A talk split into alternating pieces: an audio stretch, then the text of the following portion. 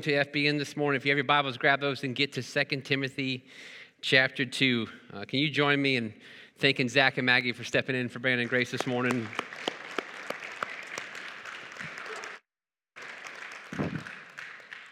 So 2 Timothy chapter 2 is where we're going to be this morning. If you don't have a Bible, there's a black one in the seat backs in front of you, uh, page 1055 you know, or 1056, right in there, you'll find uh, where we need to be. I want you to be able to follow along to know uh, that what we talk about here is not our opinion, which is ultimately irre- irrelevant, uh, but we point you to the Word of God, which is timeless and eternal. And so I want to thank each and every one of you for being here. If you're a guest, uh, we're super excited that you're here. I know how hard it is to try something new, and so uh, there should be some uh, Connect cards uh, near you. Uh, you can fill those out, or you can take your uh, camera app out and scan one of the QR codes and back, and, and, and just find a way to, if you'd like, to fill out a Connect card to let us know that you were here. If you stop by the welcome desk on the way out, we have a gift for you because you've, you've taken that risk of trying something new today, and, and we really appreciate that. I'm going to ask you to join me in a word of prayer as we launch out in this time.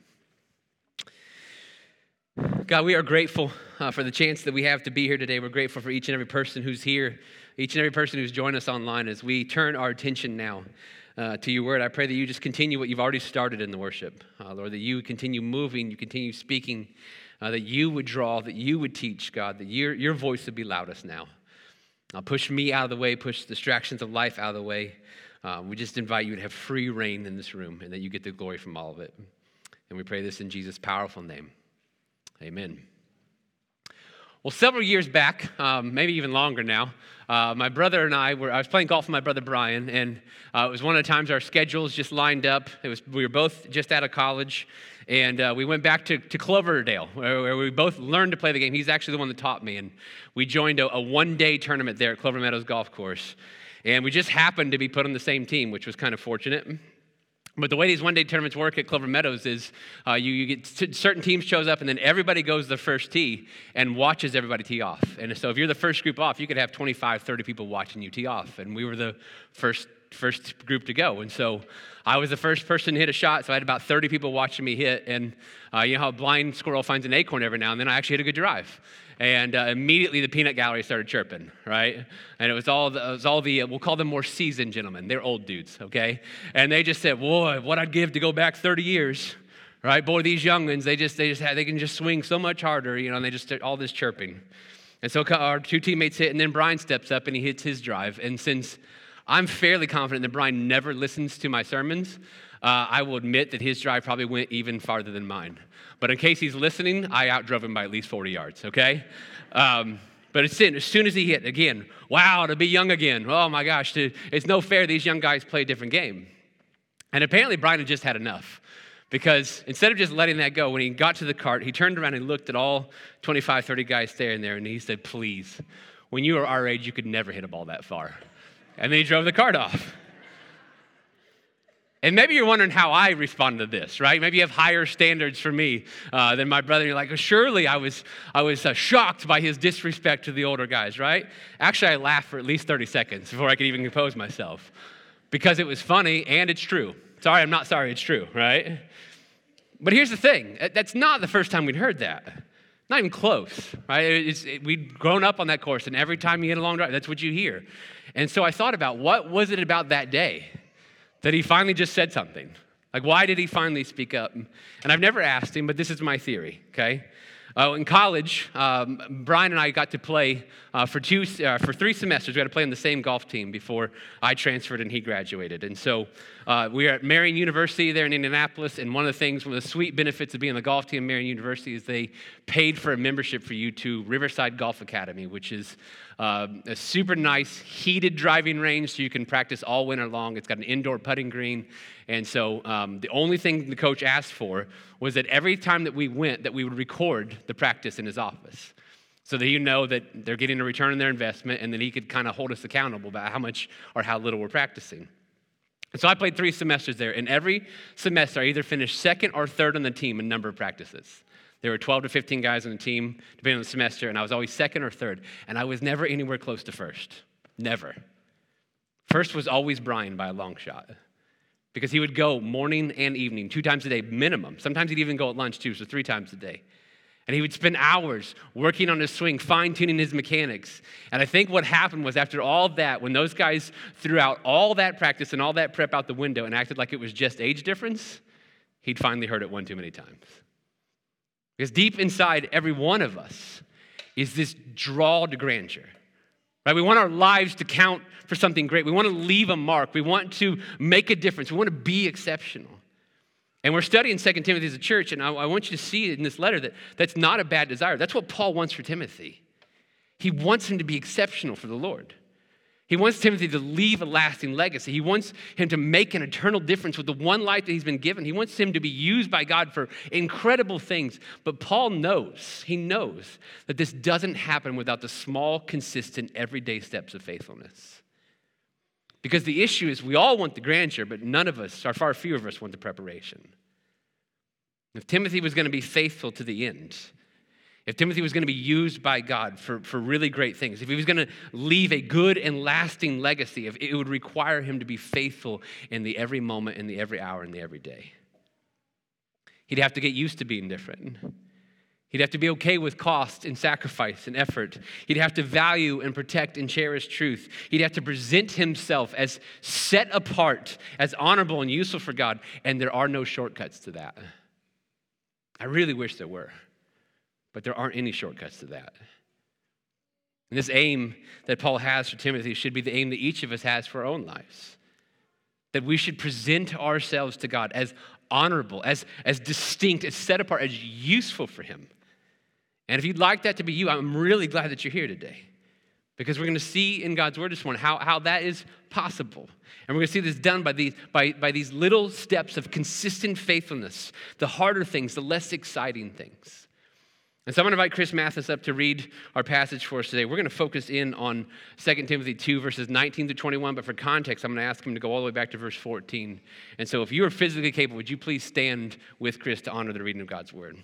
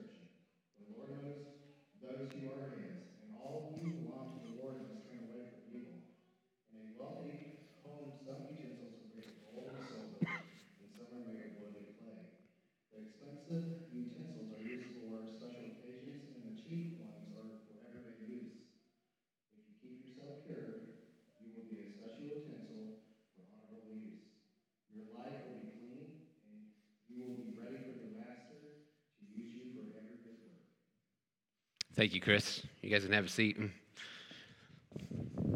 Please keep your Bibles open to there. That's where, like I said, we're going to zoom in on 19 through 21. But I want to thank Chris for reading for verse 14 because the context matters, right? I want to remind you of the context that we've been studying so far these last few weeks. And that this section uh, of this letter is all about how Paul wants Timothy to handle truth. And I think the key phrase that we, in this section, we find in verse 15, uh, in which it is written that Timothy should correctly handle the word of truth. All right, so we've talked a lot about that in recent weeks. And last week, uh, Adam took us through verses 16 through 18, in which Timothy was told not even to engage, right? Don't even go there with, with useless talk and quarrels. And he was to avoid irreverent and empty speech. And at the end, in verse 18, Paul addresses false teaching that's been occurring that, that has ruined the faith of others. And he gives two examples our brothers H and P, right? Uh, and they've been teaching wrong things about the resurrection. And so if you've read any of the letters in the New Testament, you know that this has been a problem. Okay, this is not a Timothy problem. This is not even an Ephesus problem. This was a problem for the church. That wherever the church was early on, false teachers were there trying to ruin it. Uh, wherever truth was presented, falsities were trying to jump in. In fact, the vast majority of the letters that we have in the New Testament are in direct response to false teachers trying to corrupt the church. It's why we have a lot of the New Testament books that we do. And so far, Timothy, Paul has told Timothy not to engage in useless debates. He's told him not to tolerate false teaching at all. And he's going to expand on those thoughts in verses 19 to 21. And the first thing they want to pull out from, the pass, from those passages is this that the church will be just fine. The church of Jesus Christ will be just fine. Look at verse 19. Paul writes, Nevertheless, God's solid foundation stands firm, bearing this inscription The Lord knows who are his. And let everyone who calls on the name of the Lord turn away from wickedness. And so, like I mentioned, from, from the start, from the foundation of the church to today, the church has been under attack. We talked two weeks ago how God uh, calls his church to be a beacon of truth, to be a beacon of light, and light always attracts bugs. And so, even though there's a lot of passages in the New Testament that are about correcting false teaching, it's important to note there's not one of those passages that has a defeatist attitude. Not one. Why?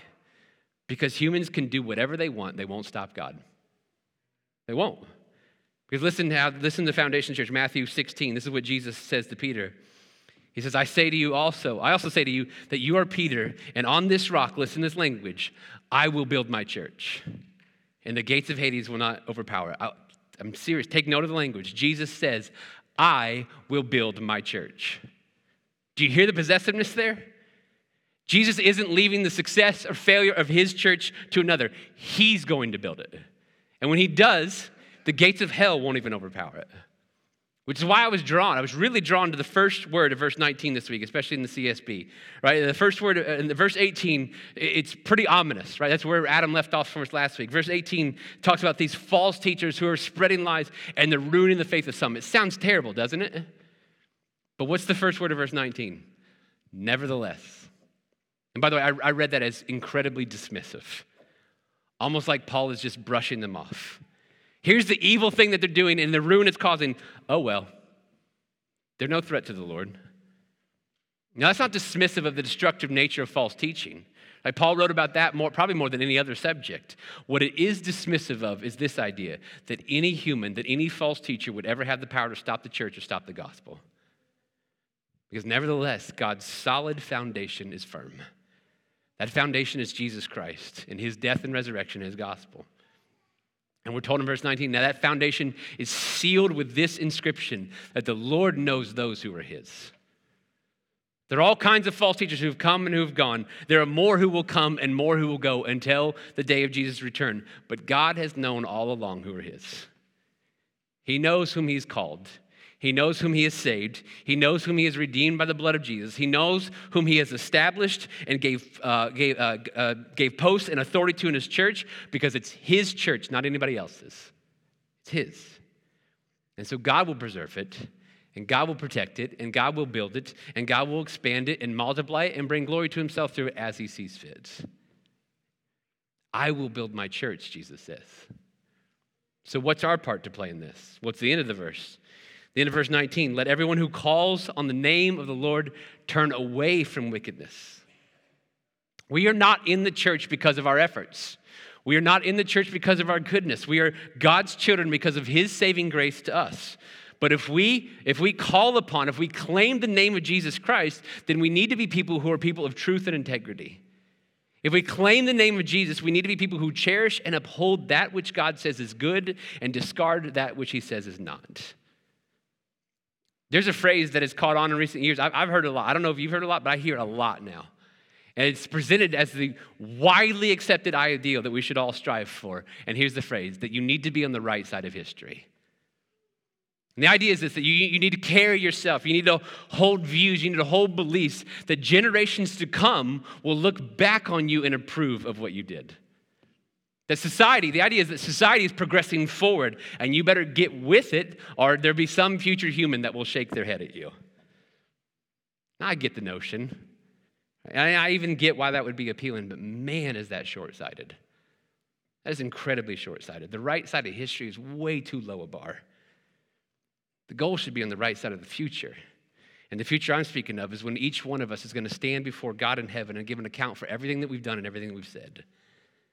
And what will matter on that day is not what some future human thinks of me, but how God sees and values the things that I've said and done. As followers of Jesus, our, aim must be to please God in everything that we do, to, to hold to his truths, regardless of how history would view us, as if we could even have any control over that. Our aim must be to, to, to be faithful to him, to turn from wickedness, to bring him glory, because everything else is going to fade away. Nothing else will last except God and his church. They are eternal. Secondly, we see here that not all efforts for God are equal. There's an interesting dichotomy to the kingdom of God, and it's one I think would be good of us to understand. It's absolutely true this morning that all of us are equal at the foot of the cross of Jesus. There is no one who is righteous, not one.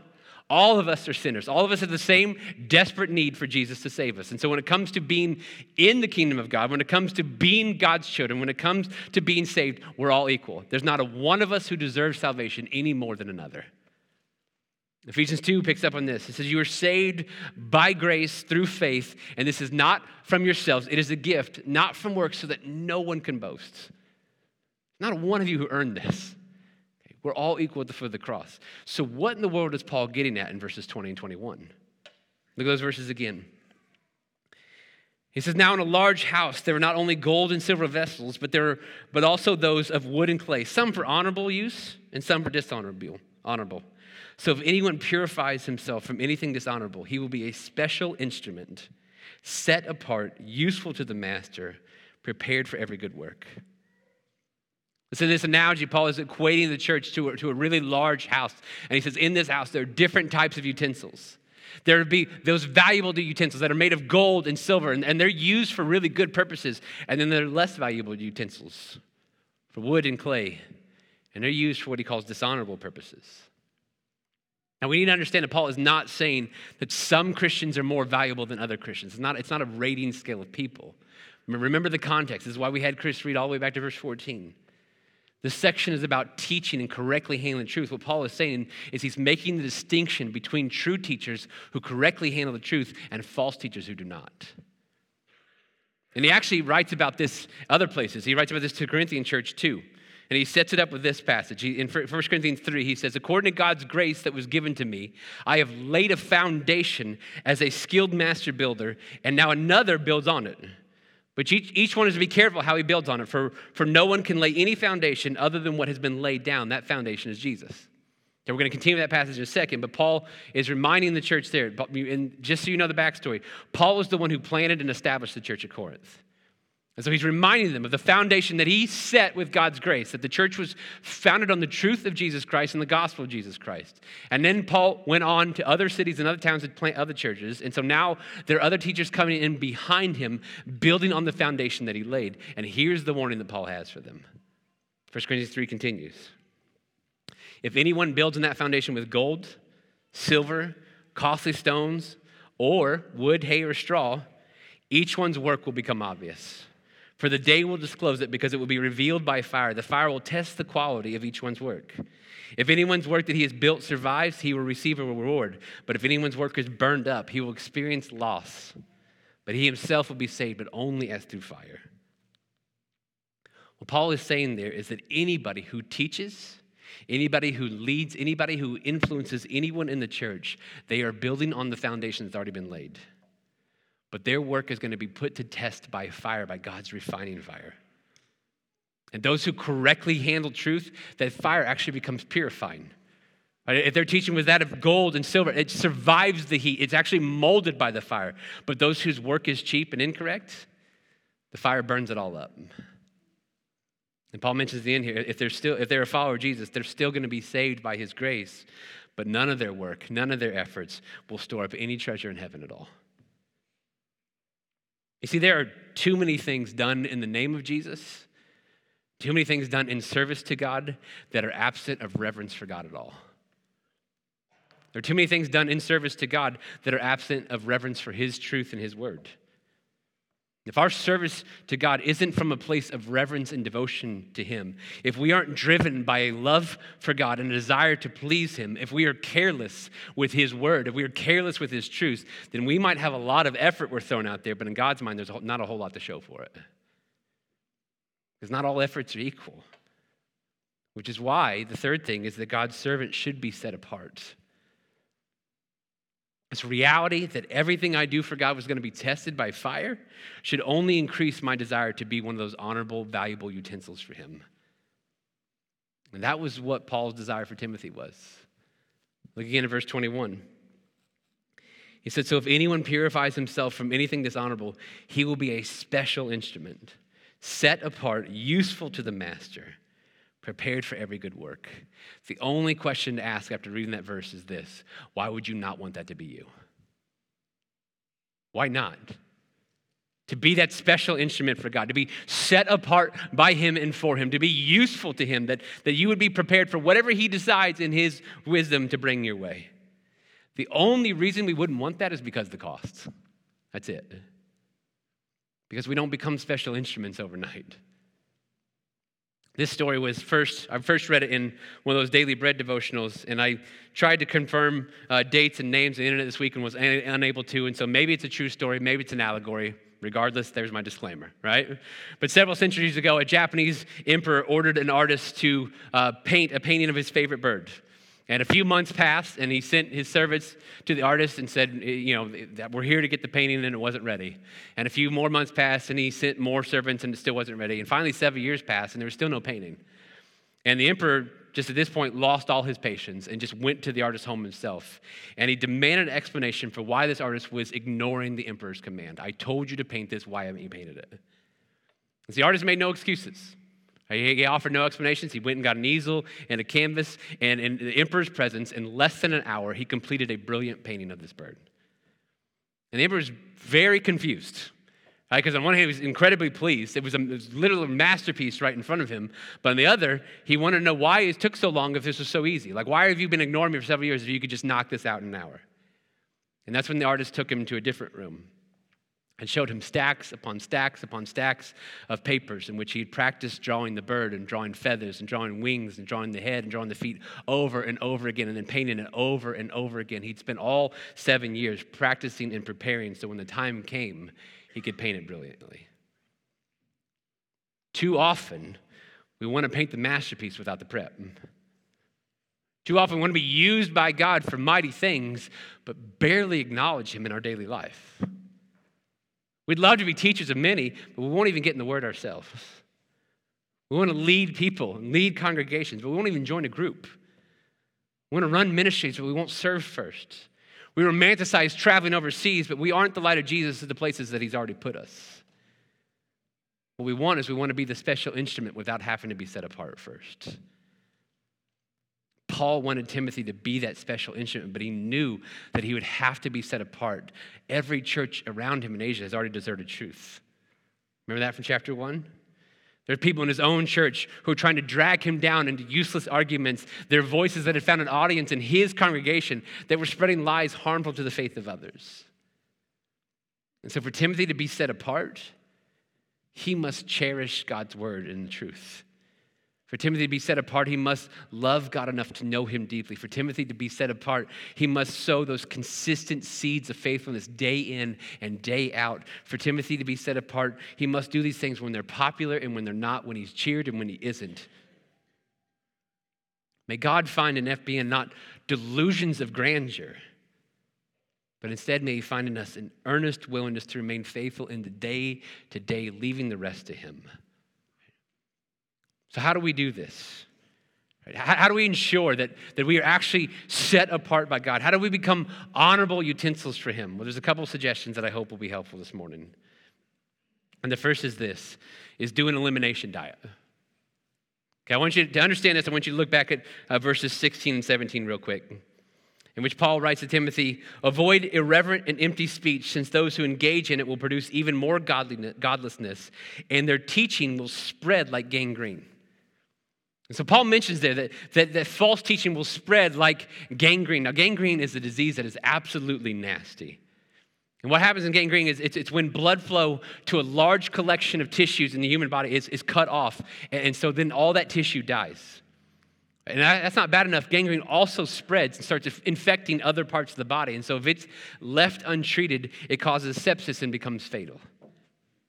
And Paul is saying there that this is what false teaching can do in the church. Not only does it harm the person who's saying it and those who are first listening, it can also spread. It can work its way through the body and kill everything it touches. And do you know, by the way, do you know the only treatment they had for gangrene at the time that Paul wrote this letter? The only treatment they had was amputation. If you had gangrene in a foot, you cut the foot off. If it was on your hand, you cut the hand off. Right? That's the only way to stop it. And that's how seriously Paul wants Timothy to take this stuff. Now, an elimination diet, it's not quite that dramatic but it's still helpful. I don't know if you know this concept. Elimination diet is designed to figure out what it is that's harming you. It's often, it's often tried whenever there's some chronic health condition that you've tried several different ways to remedy, nothing has fixed it. And so people will go through what is called an elimination diet, which there are certain ingredients in food or certain allergens they cut out of their life completely to see if they can heal up or see if they can identify what is causing their issue. And we've already talked about in this letter how we need a diet that is, is rich in truth. Right? That just as with your body, if all you intake is junk, you're going to be unhealthy. The same goes for our spiritual diet. If you ingest false teaching, if you ingest truth that isn't true, you're going to be affected. You're not special and different that way. If you ingest those things, you're going to be affected. As with all things, you're going to need the Holy Spirit's guidance in this. Some Christians act like any disagreement with someone on a minor matter is enough to dismiss someone and anything they've ever taught is invalid. You don't want to be that person. But that said, can I just say this? There are way too many Christians who are way too comfortable uh, and lax reading and listening to false teachers just because they're popular or just because they say things that you might like to hear. This is why it's incredibly important for you to know the Word of God. It's why incredibly important for you to rely on the Holy Spirit. So when you hear and read things that are true and helpful and align with this book, they can be of huge benefit to you. And when you hear and read things that aren't true and aren't helpful and don't align with, with, with this book, alarms can start going off in your mind and heart. Because sadly, not everything that is said or written or promoted under the banner Christian is actually true and based on the Bible. And the only way, the only way you can know the difference is by knowing this book. And there are no shortcuts to that. You have to read it for yourself. And so if you've never, get, get, get with a reading plan, follow a reading plan, join up with a partner, join up with a group and read with them. Get yourself acquainted with truth. It's incredibly important. But when it comes to elimination diet, we should also do this with non Christian sources. Because here, here's the harsh reality. If the, if the last four or five years have revealed anything about the church in America, it's that many Christians are being discipled more by Facebook than they are the Word of God. And many people are being discipled more by celebrities and social media and cable news and other people more than they're being shaped by God and His truths. And so, the wisest thing for us to do is an elimination diet. That if you find your worldview, you find your gut instinct reactions, you find the things that elicit emotion out of you, you find that your view of others are being shaped more and more by sources other than God's word, then it's time for amputation. It's time for you to cut those voices out of your life, bare minimum, at least for a season. And to do everything you can to ensure that what you're being shaped by, what you're being molded by, what you're being formed by is God and His truth first and foremost. So, what is it? What influence has more influence than God for you? What voice is louder than His Spirit? What truths are more prevalent than His Word? It's time to eliminate, it's time to amputate before the damage is worse. And when you do that, fill the void with the Bible. Secondly, I think it'd be helpful for us to cherish grace but still pursue holiness. The grace of God is the fuel that we run on. We burn through more grace every day than we ever realize. Everything that we are, everything we have comes to us through the grace that is in Jesus Christ. So we must cherish that grace. First, the first way to cherish is just by receiving it. And so if you're here this morning, you've never believed in Jesus Christ for the salvation of your soul and the forgiveness of your sins, you've never embraced the grace of God that's available to you. You owe God a debt. You owe God a payment for the sins that you have done, and you cannot make that payment. And if, those, if those sins aren't paid for, you're going to spend an eternity in hell absorbing the wrath of God for those sins. And God, in His love and His grace to you, sent His Son Jesus, who lived the sinless life that we could not, who died to pay our price on the cross, and rose again to offer us eternal life. And if you want to avoid hell and spend an eternity in heaven, there is only one way it is by belief and total trust in Jesus and in Jesus alone. It's not by belief and trust in your goodness. It's not by belief and trust in some religious ceremony done to you as a child. It's not by belief and trust in good works. It's, in, it's a belief and trust in Jesus and in Jesus alone. You do that, you will know God's grace in full. He will forgive you of your sins, He will redeem you, He will adopt you as His child, and He will take you for, forever home to be with Him in heaven. And that is a grace that we cannot forget. We must cherish it.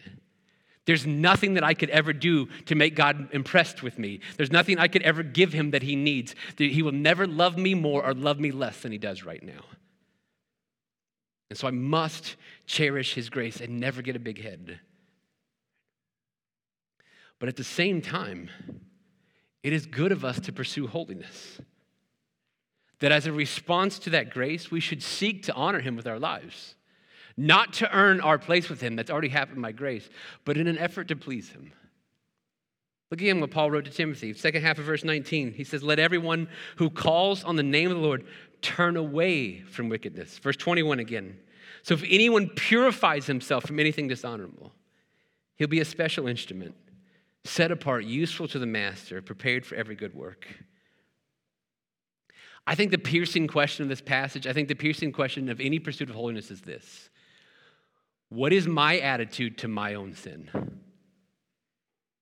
What is my attitude to my sin? Am I apathetic towards it? Am I tolerant of it?